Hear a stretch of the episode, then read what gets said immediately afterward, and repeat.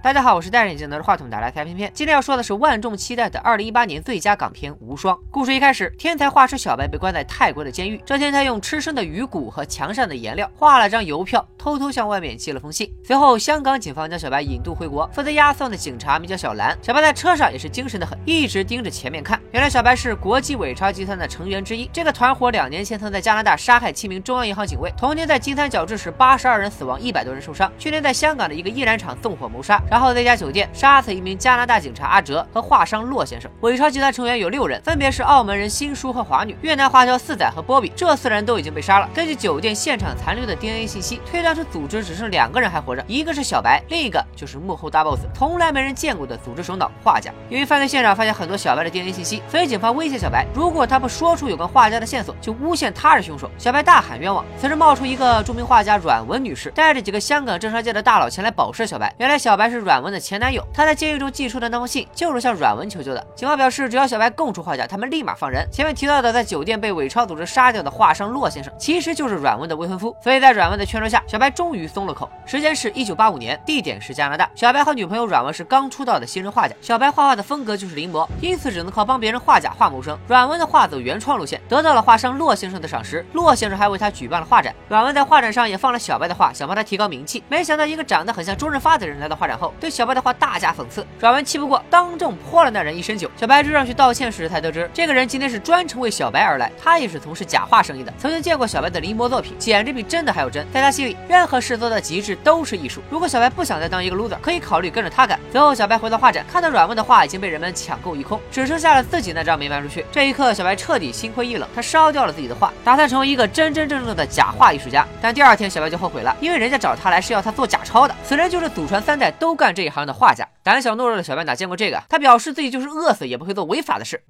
我还以为你不会来，不好意思。随后，画家向小白介绍了团队成员：新书、华女、波比和四仔。虽然小白能画出一张足以乱真的假钞，但他们还面临着这么几个技术难关：首先是要找到原材料，印真钞才会用的无酸纸以及变色油墨；然后还要实现在假钞上也能看到水印。一天，众人闲来无事赌画，小白向大家科普了一个知识点：国画裱画师有门手艺，可以根据宣纸的厚度把水墨画揭开三层。因为顶级的画家画画都力透纸背，所以就算揭开三层，每一层都几乎一毛一样。这时画家想到，可以提前做好一张水印，然后夹到两张纸中间，三张纸压成一张就能完美。解决水印问题。随后，小白和新叔用了两个月的时间，做出了足以乱真的美钞垫板。闲聊时，新叔和小白说了他们的行规：假钞是用来卖给客户的，绝对不能自己画。破坏行规的人下场非常惨。虽然垫板很成功，但他们使用的凸版印刷机还是会被行家看穿。画家又找到了解决办法，在波兰的黑市里买到一部中央银行以前印证券的旧机器。随后，无三纸的问题也顺利解决。本来无三纸在美国是受政府管制的，没想到通讯局用印完钞票剩下的无三纸做成了通讯录，厚度是美金的三分之一，两张纸加水印刚好和真钞一样厚。搞定无三纸后，画家在带着团队在加拿大抢劫了两桶。变色油墨，画家为救小白，替他挡下一颗子弹。虽然他穿了防弹衣，但一怒之下还是杀了所有警卫。看到画家杀人的小白，也有了退出的打算。画家开始大肆印刷假钞，四处交易，大赚了一笔。小白受不了良心的谴责，想离开，但他表示在离开前会搞定变色油墨，画家就不用再继续杀人了。小白在一辆车上发现了能变色的油漆，多次调试后，终于配出了变色油墨。而画家正在和金三角将军的人进行交易，并约好了明天和将军见面。此时，一个非常重要的角色登场，那就是将军手下的假钞女专家秀清。这这也是小白和秀清第一次见面。第二天在去。见将军的路上，画家感谢了小白，说已经用小白的名义买下了泰国一家度假酒店，以后他可以和阮文生活在那里，无忧无虑的画画。来到了将军的基地以后，将军开门见山的说，要画家把做假钞的技术交给他们的人。而这时画家也跟将军摊牌，原来当年就是将军害死了画家的父亲，画家今天就是来报杀父之仇的。接着新叔波比等人也加入战场，团灭了将军的人马。最后小白救下了被大火毁容的秀清，众人也在金三角休养生息了一整年。小白给秀清整容，恢复了样貌，秀清也爱上了小白。画家为了留住小白，给了秀清一个阮文的假护照，还私底下买了阮文所有的画。秀清来到了阮文的画展，这才知道小白心中一直爱的人就是阮文。而小白也得知阮文马上就要和骆先生结婚。其实，在一年前，画家等人抢了变色油墨后，加拿大警察阿哲就来到香港，开始和小兰一起追查假钞集团。两人也因为一次借打火机事件互生情愫。经过一年多的努力，阿哲终于利用马主教这个假身份，得到了和画家见面的机会。但是画家本人却并没有出面，而只是派了波比和四仔试探他。画家听说这个马主教是通过新书的老客户找到了自己，但画家感觉自己曾经在加拿大见过阿哲，而且还看到他被新书古董店里的一个钟表所吸引。这一查发现，新书在加拿大的时候就坏了行规，那个钟表是用假钞买下的，因此被阿哲盯上。随后，画家毫不留情地杀死了新书，烧掉印染厂，转移了阵地。不知道自己身份已经暴露的阿哲，准备去和画家交易。他临走前在打火机里藏了一张纸条，向小兰表达了爱意。另一边，画家告诉小白，干完这一单后，他就可以离开队伍。但在交易的时候，画家依然不停地怂恿小白杀人，走上不归路。先是暗示让小白开枪打死阿哲，阿哲殊死一搏，再和小白争抢枪手枪时被画家打死。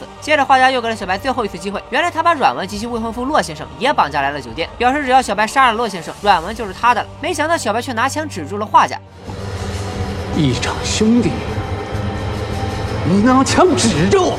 画家赌小白不敢开枪，准备打死阮文。情急之下，小白撞开画家，将阮文抱下床，躲过了射击。接着，深爱小白的秀清突然出现，捅死华女，并开枪打死了波比和四仔。小白也终于鼓起勇气开枪打死了画家。之后，小白和秀清来到泰国，躲到了画家为小白买的度假酒店里。但小白看到报纸后，发现画家竟然没死。酒店现场并没有发现画家的尸体。他死里逃生后，还去杀了新书的家人。马上就是骆先生的追悼会了。小白担心画家会去伤害阮文，不顾秀清的劝阻，准备回国，却在途中被泰国警方以使用假钞的罪名逮捕。被抓时，小白看到了画家出现，他大大声呼喊，希望画家放过阮文。小白的口供录完了，最后他描述出画家的样子，顺利得到保释。小白为感谢阮文的搭救，以身相许。阮文虽然刚刚失去未婚夫，但他一直爱着的人其实是小白。第二天，警方打印出画家的通缉令。小兰偶然看到了身穿警服混入警局的画家，立马出动飞虎队抓住了他。整个故事好像就这样平淡无奇的结束了。然而好戏其实才刚刚上演，此人根本不是什么画家，而真的就是一个警察，还是当时和小兰一起押送小白的司机。而画家的故事全都是小白在看到司机的样子后瞎编的。其实真正的画家就是小白本人，又或者说小白内心存在着一攻一受两种人格：张扬的画家和懦弱的小白，抢幽默、血洗将军老窝、杀掉破坏行规的新书，都是小白自己干的。保释小白出来的也根本不是阮文，而是秀清。当初秀清被救以后，小白就把他整容成了阮文的模样，聊以自慰。后来秀清去了阮文的画展，这才知道自己一直是别人的替代品，所以才绑架了阮文。小白拿枪指住秀清时，波比和四仔指向了小白，而华女则指向了秀清。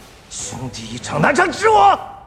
一番自相残杀后，小白身穿防弹衣躲过一劫。华女想杀死秀清，反被小白捅死。两个活下来的人躲在了泰国的度假酒店。但是小白不顾秀清劝阻，非要去参加阮文未婚夫的追悼会。秀清一气之下就陷害小白，让他被抓入狱。毕竟当时小白已经赚到不少钱，而且为人谨慎，没有理由会花自己的假钞。在监狱里，小白凭借过人的记忆力画下了只见过两面的秀清之前的模样，然后寄给他，就是想表明自己还爱着秀清，让秀清来搭救自己。但小白被保释出来，两人为爱鼓掌以后，秀清知道小白心里爱着的依然是阮文，他彻底死心。于是，在第二二天逃跑之前，故意将他们跑路坐的那艘船的号码藏到了打火机里。故事最后，小兰凭借打火机里的线索，带警察追到了小白和秀清。秀清引爆了船上的炸弹，终于可以和小白永远在一起了。最后，小兰找到一直在内地写生的真正的阮文，得知小白根本就不是她的男朋友，只是她以前在加拿大时的一个陌生邻居。无双到这里就结束了。到底谁才是真正的画家呢？如果按照电影中小白的逻辑，周润发扮演的画家是小白虚构的形象，真正的画家是小白。但是为什么酒店内讧时，波比和四仔会背叛小白，选择站队秀清呢？而且在真实的闪回中，小白被新书嘲笑，似乎是个穷困潦倒、毫无背景的小人物，不像是什么假钞世家。如果小白是画家，他知道将军是杀父仇人后，完全可以在远方用火箭弹干死将军，为啥还要冒险入虎穴呢？所以我猜真正的画家应该是秀清，或者说画家其实是小白和秀清这两个人的组合。首先，警方掌握的线索是酒店火并事件只发现了两名生还者的 DNA 信息，其中一名是小白，所以推断出另一名就是画家。